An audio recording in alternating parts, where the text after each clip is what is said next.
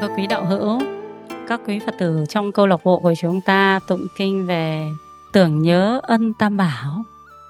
Thì chỗ này Yến sẽ chia sẻ cùng với các quý đạo hữu những lời mà trong kinh à, đương Hoàng Bảo Sám đã dạy thì để cho Phật tử chúng ta làm sao mà khi sám hối chúng ta tiêu được tội nhiều nhất. Phải quý đạo hữu?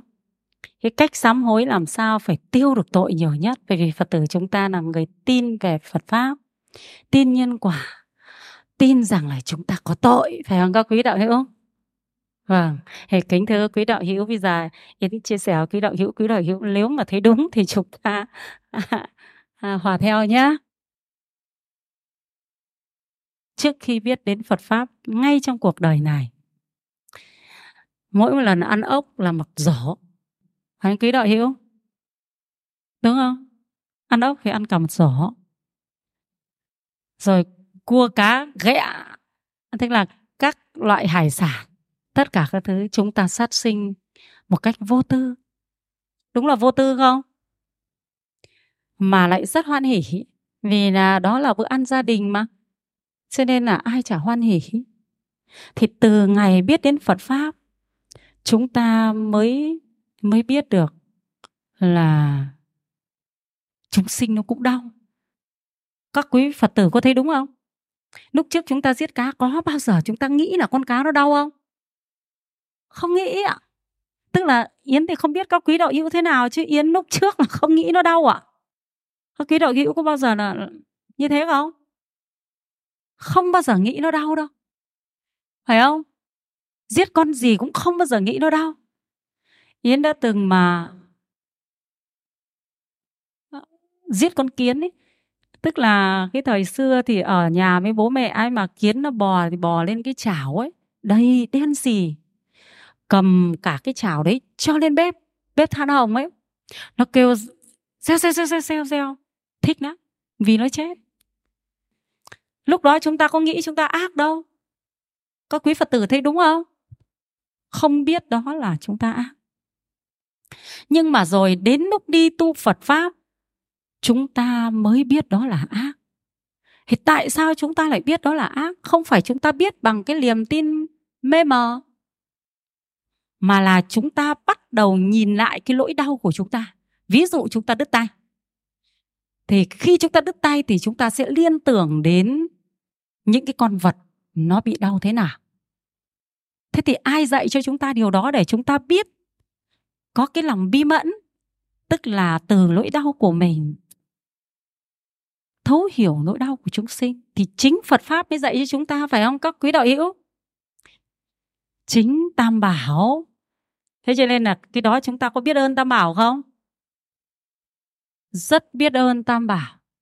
Thực ra một việc mà khi mà phật tử của mình ấy, học phật pháp ấy, mới cảm nhận được như thế, mình mới bảo chứ, ô, thế cái điều này rất đơn giản nhỉ? Nó có gì nó to lớn đâu? Thế mà không biết đến phật pháp chúng ta cũng không biết. Nhỏ thế thôi mà chúng ta có biết đâu, phải không? Có quý đạo hữu. Chúng ta chỉ có thấy là con mình đau ốm, thì mình cứ bảo rồi, thôi cho mẹ đau hộ cho con. Lúc bây giờ yến cũng có những lúc mà con yến đau ốm ấy, thì yến có bảo là, ông giời ơi, cho con đau hộ cho con con. Các phật tử có thế không ạ?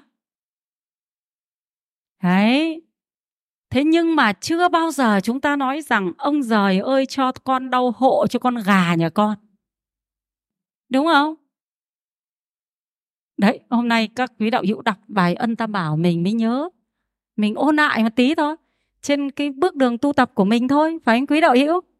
Đấy nhá, chúng ta đôi khi chúng ta không tư duy, không quan sát, chúng ta không không nghĩ được ân đức của tam bảo đâu các quý đạo hữu ạ một việc nhỏ như thế đấy cũng phải nghĩ đến ân đức của tam bảo mình mới tư duy được đấy chứ. Chứ nếu không có ân đức của tam bảo mình không tư duy được, phải không? Cái lúc trước ấy, nếu như mình ở nhà mình ấy, mình mà chửi nhau với hàng xóm thì mình có chửi hết cỡ không quý đạo hữu? Hết cỡ luôn. Đôi khi ai mà làm cho mình sân giận, mình còn kéo bạn bè kéo bạn đến mà chiến đấu mà đánh nhau, đúng không quý đạo hữu? Lúc đấy mình có cho đấy là việc ác không? Không cho đấy là việc ác, mình cho đó là việc tất nhiên phải thế. Mày đánh tao là tao phải chiến đấu với mày. Phải anh quý đạo hữu? Nếu như mà có ai mà nói động đến mình một tí thôi, là mình phải rủ hết bạn bè với tất cả các mối quan hệ của mình đến mà vu khống, mà nói xấu, mà chửi bới người ta hết cỡ rồi thôi. Các quý đạo hữu có mắc phải như thế không? Có không ạ? Đấy. Thế nhưng mà bây giờ mình đi học phật, mình mới biết đó là tội lỗi. Mình không có chửi bới người ta, không có nói nặng lời người ta. Thế một cái việc nhỏ đấy của mình, có phải ân đức từ tam bảo không, quý đạo hữu? Có đấy. Đúng không? Thế cho nên khi chúng ta tụng kinh sám hối là chúng ta phải nhớ được cái ân của tam bảo thì cái tội của chúng ta nó mới tiêu, có quý đạo hữu ạ. Cho nên khi mình mới đọc rằng, lúc trước chúng con vô minh không hay không biết việc gì là thiện việc gì là ác? Đúng rồi lúc trước có biết việc đấy là ác đâu. Sát sinh hại vật chửi người đôi khi chửi cha mắng mẹ cũng không biết đó là việc ác. Phải anh quý đạo hữu? Chỉ biết đó là cái việc thôi nó kém đạo đức một tí thôi chứ còn không biết đó là tội ác. Thấy không? Đấy nhá thì, thì trong cái phần tụng kinh này yến xin đọc lại văn kinh này. bởi vì giả sử như không biết tam bảo thì làm sao sinh khởi được từ tâm? Thương xót chúng sinh. Đấy, lời kinh viết chuẩn cho các quý đạo hữu. Giả sử mà chúng ta không biết đến tam bảo thì chúng ta không khởi được từ tâm đối với chúng sinh đâu. Các quý đạo hữu ạ. Yến có lúc yến nhìn thấy những cái con nó, con vật tự nhiên đấy những cái con tự nhiên mà nó lăn quay ra nó chết đấy, các quý đạo hữu ạ. Hôm nay bắt đầu các quý đạo hữu về chúng ta quan sát nhé có khi là con rán, có khi là những cái con nó ở ngoài đồng nó bay vào nhà đấy nó không có ai giết nhưng mà nó bắt đầu nó hạ xuống vào người nó quay quay quay. Nó dãy giụa nó dãy giụa một lúc rồi nó chết. Thế các quý đạo hữu có công nhận lúc đó nó rất đau không? Mình quan sát kỹ nó, cái đau đấy giống hệt như là cái lúc đau mình dãy chết đấy các quý đạo hữu. Mình đau đớn, mình có lăn lộn không? Đau bụng lên ấy có lăn lộn không? Đau đầu có lăn lộn không? Thì cái lăn lộn đấy của mình cũng giống hệt như cái nỗi đau mà các con vật nó bị như thế. Thế là nó cũng bị sinh già bệnh chết đi chứ phải không? Nó cũng sinh, nó cũng bệnh, nó cũng già, nó cũng chết. Nó giống như mình. Và mình nhớ rằng, nếu không gặp tam bảo, thì mình không bao giờ dừng được việc ác. Và không dừng được việc ác thì mình cũng xuống loài súc sinh như vậy và mình vẫn chịu những cơn đau của sinh già bệnh chết như vậy. Phải anh quý đạo hữu? Bây giờ yến đọc tiếp văn kinh nhé giả sử không biết tam bảo thì làm sao sinh khởi bi tâm, cứu độ, nhiếp thọ hết thảy chúng sinh? Thế nếu mình không biết đến tam bảo, thì mình làm sao mà khởi được từ bi đối với những con con vật như thế? Làm sao mình phát khởi được cái tâm bồ đề mong nguyện rằng mình tu hành làm sao mà để đem giáo pháp của phật rộng rãi cho khắp chúng sinh được biết? Vì chỉ có giáo pháp của phật đưa đến cho chúng sinh chúng sinh mới giác ngộ giống như mình, mới bỏ ác làm lành vì bỏ ác làm lành cho nên không bị quả báo khổ. Chứ nếu như còn làm ác, thì còn chịu quả báo khổ. Phải không quý đạo hữu? Đấy, chỉ có tam bảo thì mình mới phát khởi được cái tâm ơn à. Con nhờ ơn biết đến tam bảo mà con biết bỏ ác làm lành. Con mới biết dừng các cái việc ác khiến cho bị quả báo, thì con mong rằng con cũng đem được giáo pháp của phật, rộng đến cho nhiều chúng sinh, để chúng sinh tự biết bỏ ác làm lành mà không chịu quả báo khổ. Đấy thuộc về tâm bồ đề, các quý đạo hữu ạ. Thì hôm nay đọc bài nhớ ân này, các quý đạo hữu có phát khởi được tâm bồ đề không? Có không?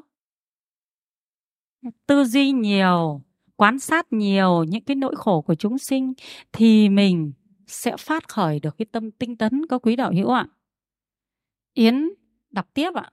Giả sử không biết tam bảo thì làm sao sinh khởi tâm bình đẳng, quán sát, quán thân như nhau?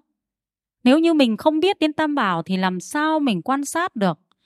Kẻ oán người thân như nhau, chồng mình, con mình cũng chịu khổ sinh tử, thì những người ác với mình họ có chịu khổ sinh tử không quý đạo hữu? Có. Thế là vì mình biết đến tam bảo, mình với quan sát bình đẳng. Vì mình quan sát bình đẳng, cho nên mình mới biết rằng họ ác với mình thì họ sẽ rơi vào khổ lụy của nhân quả. Vì họ rơi vào khổ lụy của nhân quả, cho nên mình còn giận họ được không? Không giận nữa. Bây giờ chúng ta đang đi làm từ thiện cho những người khốn khổ mà. Thì những người khốn khổ đó, họ có cái kết quả đó là do kết quả của hành vi gì? Hành vi ác đúng không? Những cái, cái hiện báo khổ là do kết quả của hành vi ác. Thế bây giờ nếu như mình thương những người bị kết quả của hành vi ác đó thì tại sao mình không thương ngay cái người mà họ đang có hành vi ác? Phải không? Chính tư duy như thế cho nên mình mới oán thân như nhau. Phải không? Không ghét bỏ người ác đúng không? Bởi vì nếu như kiếp này mình ghét bỏ người ác thì đến kiếp sau mình sinh ra làm người mình được đầy đủ phước báo, thì mình lại đi giúp những người mà bị quả báo kia mà. Đúng không? Thế thì tại sao kiếp này lại ghét? Kiếp sau lại thương. Thế thì thôi thương luôn từ kiếp này đi cho nó nhanh. Thấy không? Cho nên mình không ghét bỏ người ác. Đấy. Thế còn khi nhìn thấy những người người ta bị quả báo ác, ví dụ có những em bé nó bị thế này thế này, thế kia, thì mình không nhớ đến lỗi cũ. Tức là nếu như mình nhớ đến cái lỗi cũ là trước kia, chắc chắn mày làm việc ác lắm đây. Cho nên bây giờ mày bị quả bao ác cho nên mày làm việc ác tao không thương mày nữa. Thế thì mình không nhớ đến lỗi cũ thì mình mới thương được họ. Thế có phải là cũng nhờ ân tam bảo mà mình tư duy được điều đó không? Có quý đạo hữu đấy cho nên gọi là ân tam bảo không trời nào tính được. Không trời nào tính được. Chúng ta ấy, được quy y tam bảo được học giới pháp của phật mình mới có thể làm người thiện. Phải không? Quý đạo hữu mình làm được một mảy may điều thiện cũng là nhờ ân tam bảo thôi. Đấy, cái ân đức tam bảo lớn như thế. Nếu chúng ta tư duy được điều đó trong cái cái cái cái chương trình sám hối này, thì bao nhiêu kiếp trước mình có tội lỗi đối với tam bảo, tội lỗi đó đều tiêu trừ các quý đạo hữu ạ. Công đức sám hối không phải là nhỏ, phải không? Nếu như kiếp trước ăn cắp ăn trộm của ta bảo bây giờ mình sám hối, mình cúng dường, thì cái đó mình tiêu trừ đi thì đời mình không bị đi vào phá sản. Thế có hạnh phúc không? Hạnh phúc chứ. Cho nên là quý đạo hữu phải nhiết tâm sám hối. Trong các thời sám hối nhá. Sau sám hối rồi, mình về nhà, mình đi đứng nằm ngồi phải tư duy để cho mình ân được tam bảo và bỏ ác làm lành. Yến sẽ đọc tiếp một chút ạ giả sử không biết tam bảo thì làm sao có được diệu trí chứng đạo vô thượng? Diệu trí chứng đạo vô thượng ở đây chính là lòng từ bi. Muốn cứu độ tất cả chúng sinh, muốn cho chúng sinh thâm nhập được phật pháp, muốn giữ gìn Phật pháp. Các quý đạo hữu ạ, thế thì các quý đạo hữu cố gắng nhé mình tu học Phật pháp, mình mang Phật pháp nói cho nhiều người biết đấy mình chia sẻ những video thầy giảng pháp đấy. Các quý đạo hữu ạ, để cho nhiều người người ta hiểu về nhân, về quả. Khi hiểu nhân quả, người ta tin nhân quả, người ta sẽ bỏ ác làm lành. Và người ta bỏ ác làm lành thì người ta sẽ được hạnh phúc. Phải không quý đạo hữu? Mình không có nhiều tiền để mình bố thí, thì mình có những lời nói tốt đẹp, khiến cho họ tin nhân quả. Đó là lời nói tốt đẹp nhất. Phải không quý đạo hữu? Đấy, cái đấy là cái gốc đấy ạ. Hải Yến đọc tiếp một đoạn nữa ạ. Chúng con ngày nay nhờ quy y tam bảo mắt không thấy sắc phun nửa cảnh rút lưỡi ở địa ngục ngã quỷ. Vì mình quy y tam bảo cho nên mình chỉ giới không nói dối, không nói lời chia rẽ, không nói lời ác khẩu, không nói lời vu khống, không nói lời đơm đặt, không nói lời thêu dệt, không nói những lời ỷ ngữ vì chúng ta nói những lời chân thật cho nên chúng ta không bị xuống địa ngục nếu chúng ta xuống địa ngục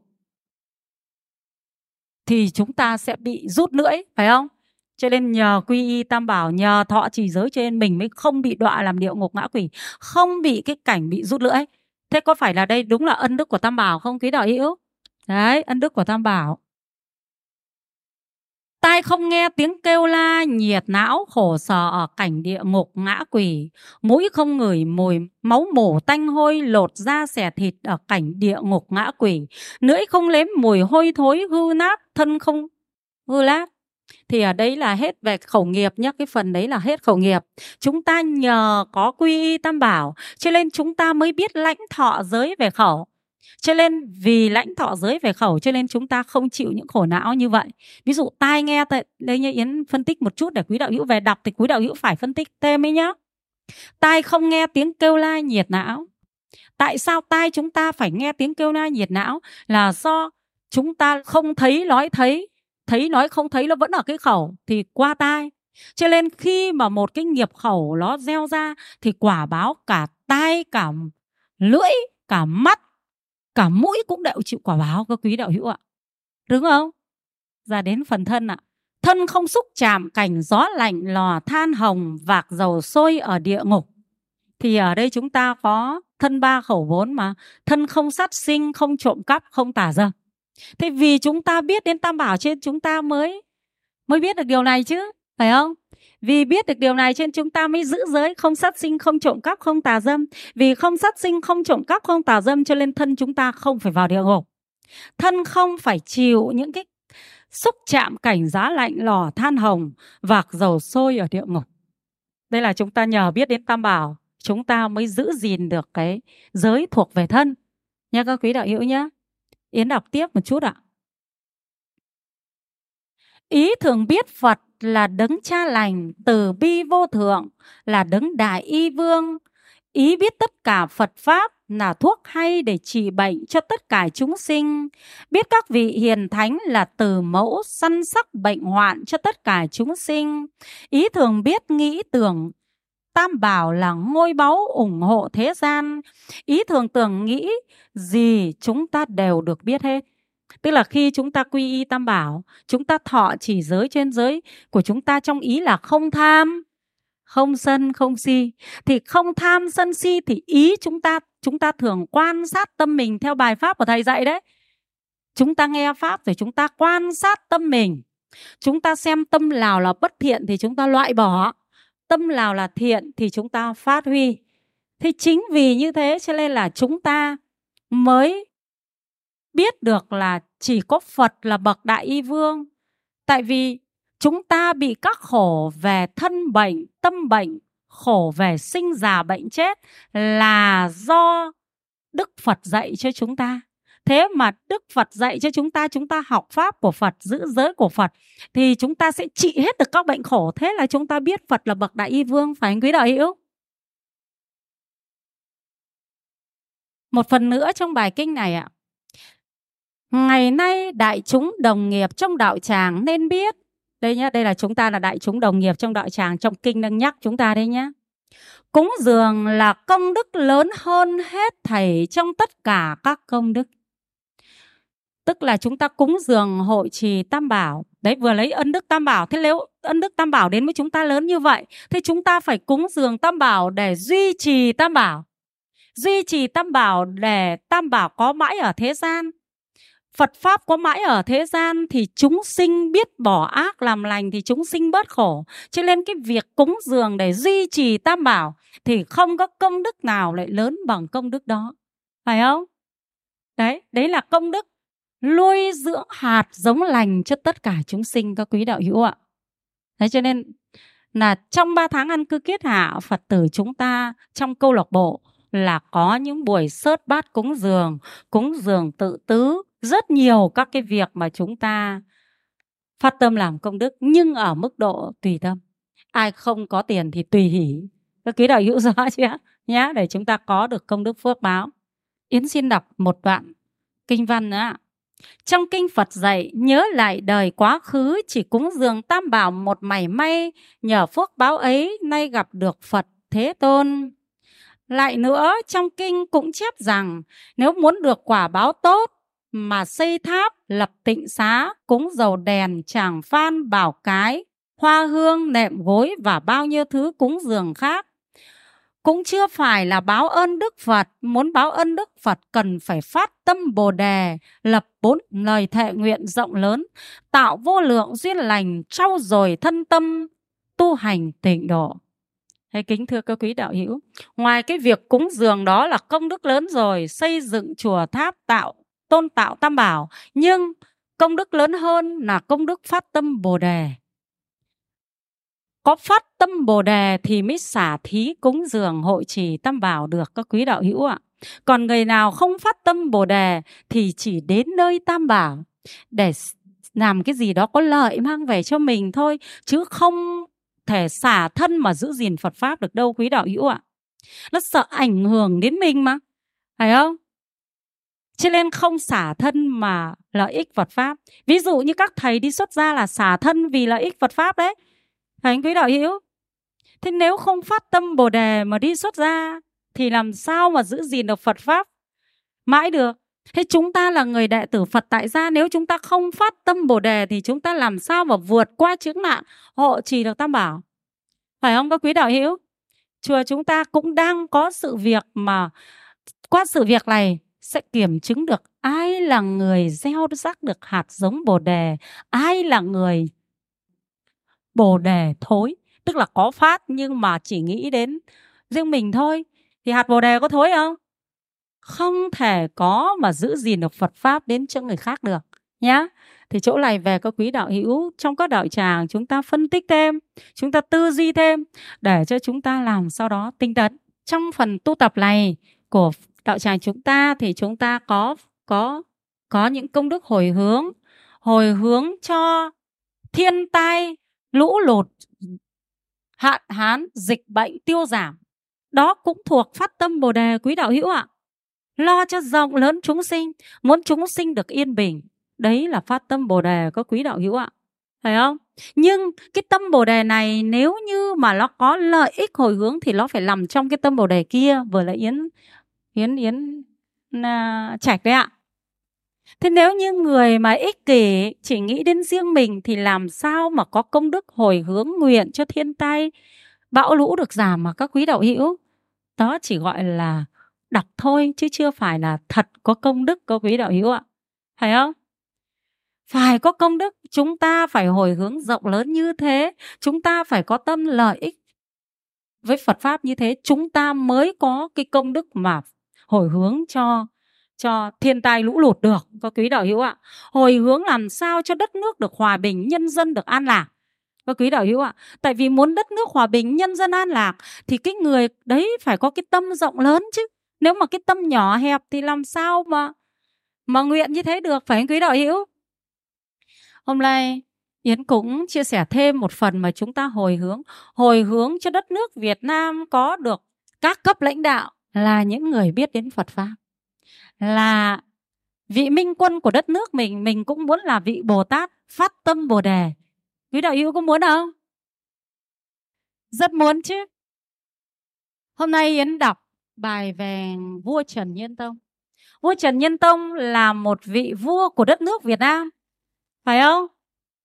Mà là một vị Phật của đất nước Việt Nam. Đấy, Việt Nam ta là có vua, vừa làm vua, vừa đi hào không? Tự hào quá. Đấy. Đấy. Hôm nay yến đọc cái chỗ phần uh, bài viết về vua trần nhân tông ạ. Trên khi đọc như này chúng ta mới phát khởi cái tâm mong muốn các vị lãnh đạo giống được như vua trần nhân tông. Các quý đạo hữu ở hay lắm ạ. Yến đọc ạ. Vua Trần Nhân Tông lên ngôi ở độ tuổi đôi mươi, chỉ vì đất nước 14 năm thịnh vượng sau đó Ngài nhường ngôi cho con trai và lên làm Thái Thượng Hoàng, đồng thời xuất gia tu hành theo Phật. Ngài tu ở núi Yên Tử đấy ạ. Nhưng vẫn tham gia điều hành chính trị, đánh dẹp quân Ai Lao xâm phạm biên giới và mở rộng bờ cõi về phương Nam bằng phương pháp ngoại giao. Ngài đánh dẹp được quân Ai Lao, mở rộng được bờ cõi là bằng phương pháp ngoại giao chứ không phải là dụng binh. Đấy, ngài đi xuất gia tu đạo, ngài có được cái phước báo như vậy đấy các quý đạo hữu ạ. Tức là ngài nhường lại ngôi cho con, nhưng ngài vẫn làm thái thượng hoàng, tức là ngài vẫn có tiếng nói và vẫn vẫn lãnh đạo được đất nước, có tiếng nói, có ý kiến, phải không? Thế và ngài đã cai trị đất nước bằng Phật pháp đấy các quý đạo hữu thế một vị vua đi tu như thế thì cả nước có quy không có quý đạo hữu? Chắn là cả nước phải đi quy tam bảo rồi. Vua trần nhân tông đi tu, hồi đấy chúng ta đi lên trên chỗ ngọa vân nam cao như thế mà pháp hội của ngài của ngài ở bên đấy là 400 500 vị sư ở bên đấy cơ mà. Đông như vậy cơ mà. Thế cho nên là cái thời vua trần nhân tông ấy, yến nghĩ là cả nước quy tam bảo. Tại vì vua là người xuất gia thì làm sao cả nước không quy? Vì thế cho nên ngài lãnh đạo đất nước bằng phương pháp là đưa năm giới vào là cái chắc rồi phải không quý đạo hữu chắc chắn là ngài cai trị đất nước bằng tất cả Phật tử mà giữ năm giới không trộm cắp, không sát sinh, không tả dâm, không say sưa, nghiện ngập, không nói dối thì đất nước có thịnh vượng không? Đương nhiên là đất nước thịnh vượng rồi. Nhân dân có đoàn kết không? Đương nhiên là đoàn kết rồi. Cho nên đất nước có ngoại xâm một cái thì vua Trần Nhân Tông chỉ cần bảo là hãy bảo vệ đất nước thì cả tất cả có đi không? Đi chứ, hành Bồ Tát đạo luôn. Phải không? Vì lợi ích chúng sinh luôn.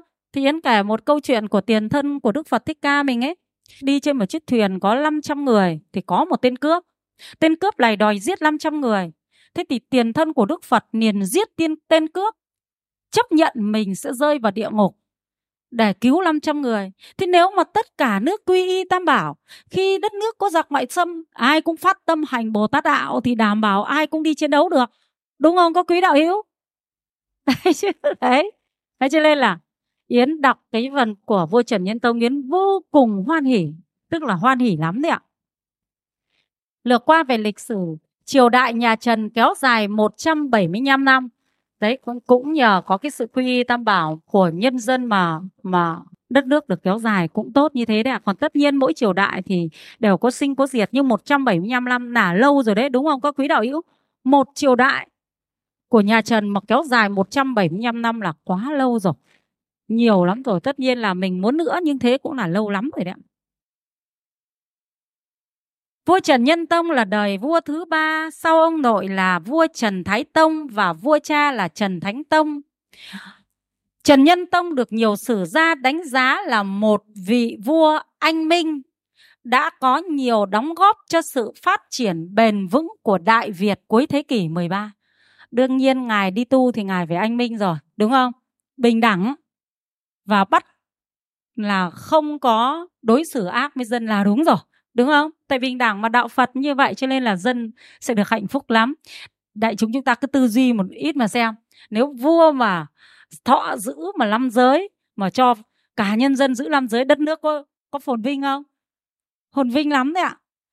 Cũng như bảo vệ nền độc lập và mở rộng cương thổ đất nước ngoài ra ông cũng là một thiền sư lớn của đạo Phật Việt Nam thời trung đại Năm 21 tuổi, Ngài được vua cha truyền ngôi báu và đã làm vua suốt 14 năm trời.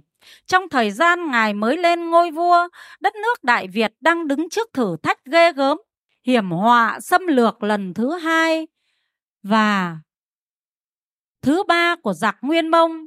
Vị hoàng đế trẻ sớm đương đầu với hiểm họa xâm lược từ đế quốc Mông Nguyên hùng mạnh ở phương Bắc Do vậy, ngay sau khi lên ngôi, vua Trần Nhân Tông đã triển khai nhiều biện pháp nhằm nâng cao sức mạnh kinh tế và ổn định chính trị, xã hội của Đại Việt, đồng thời xây dựng quan hệ tích cực với nước láng giềng phía Nam là Chiêm Thành.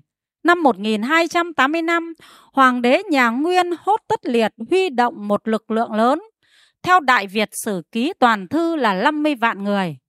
Tấn công Đại Việt, quân dân Đại Việt ban đầu gặp nhiều tổn thất, nhưng dưới sự chỉ huy của vua Trần Nhân Tông cùng với Thượng Hoàng Thánh Tông và Quốc công tiết chế Trần Hưng Đạo, quân ta đã dần dần xoay chuyển tình thế và đánh bật quân Nguyên về nước. Sau đó, hai vua Trần và Hưng Đạo Vương tiếp tục lãnh đạo dân Việt đánh bại cuộc xâm lược khác của Mông Nguyên vào năm 1287. Có anh hùng không có quý đạo hữu? trước khi đi tu ngài như vậy đấy ạ. Trong hai lần kháng chiến, Trần Nhân Tông đã trở thành ngọn cờ kết chặt lòng dân, lãnh đạo quân dân Đại Việt vượt qua khó khăn, đưa cuộc chiến đấu tới thắng lợi huy hoàng. Qua hai cuộc kháng chiến, Trần Nhân Tông đã tỏ rõ ông vừa là nhà chiến lược tài giỏi, vừa là vị tướng cầm quân dũng cảm ngoài chiến trường. Khi nhìn nhận nguyên nhân thắng lợi nhà Trần đã giành được trong sự nghiệp cứu nước, Trần Nhân Tông đã đánh giá cao vai trò của nhân dân lao động.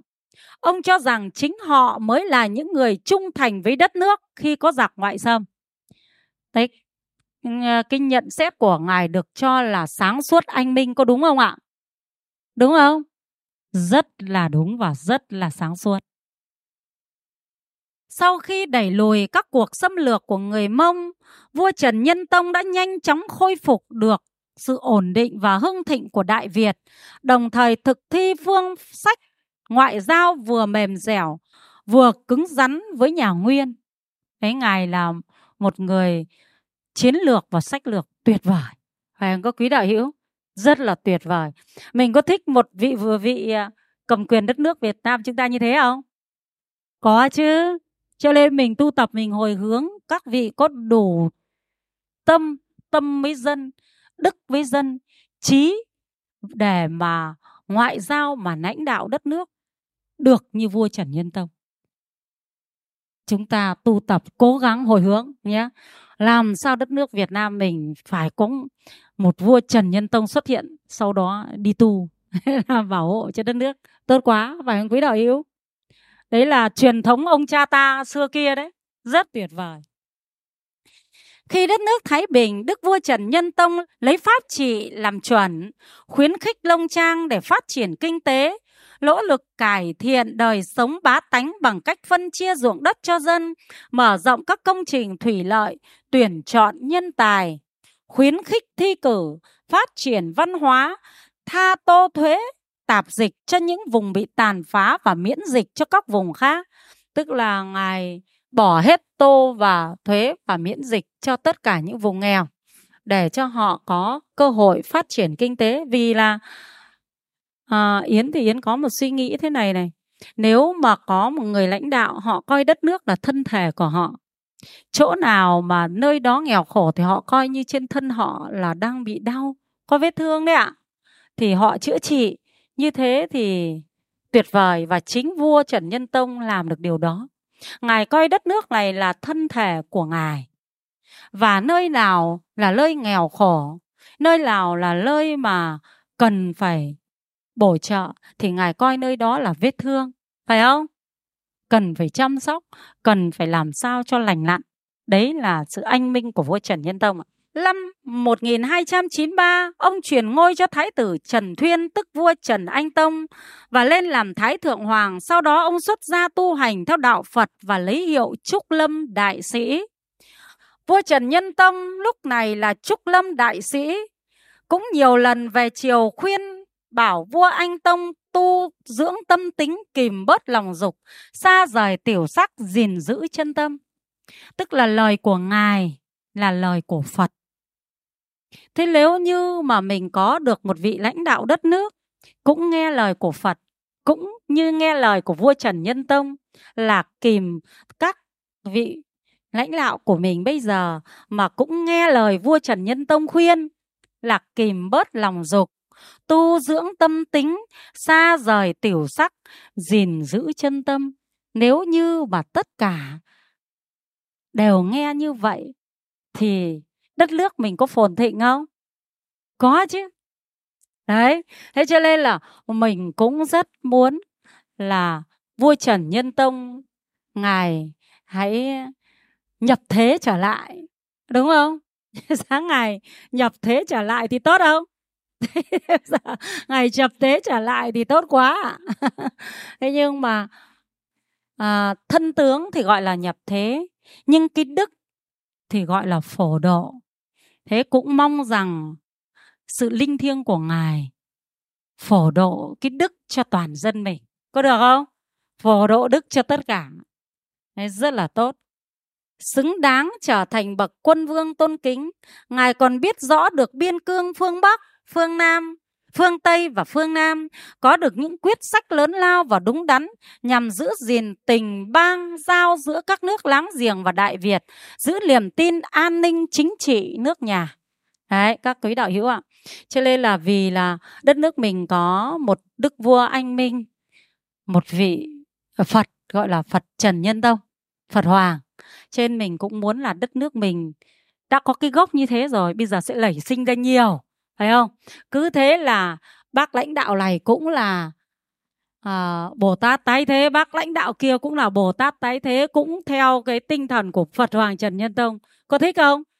Thích quá chứ thì đảm bảo là Phật pháp sẽ hưng thịnh phải không sẽ ủng hộ Phật pháp bởi vì Phật pháp thì con Phật thì chỉ bỏ ác làm lành thôi làm lợi ích thế gian thôi thế mà có những vị mà với tâm Bồ Tát xuất thế như thế này thì chắc chắn là Phật pháp sẽ hưng thịnh rồi, nhân dân sẽ an lạc rồi. Chúng ta học mà chúng ta học kinh Phật có bài bảy pháp bất thoái. Thì Yến sẽ nhắc lại bài kinh này một chút. Có một ông vua định đi xâm chiếm nước Ma Kiệt Ma Kiệt Đà. Thì cái đất nước này rất là nhỏ. Thì ông vua này có đến bạch Phật. Có một cái cái pháp bất thoái. Đó là ờ, cả đất nước không có trộm cắp đất nước đấy là toàn dân không có trộm cắp cho nên là không không có kẻ thù nào có thể thể đánh bại được cái đất nước này. Thế là thế là uh, cái ông vua kia thôi không sang xâm lược nữa không sang xâm lược nữa. Thế thì nếu mà phật tử chúng ta trong 3 tháng ăn cư kiết hạ này thì yến sách tấn các quý đạo hữu chúng ta chỉ trai giữ giới mang công đức đó hồi hướng cho đất nước mình được bình an không có giặc ngoại xâm. Các quý đạo hữu rõ chưa? Không có giặc ngoại xâm đất nước được hòa bình an lạc.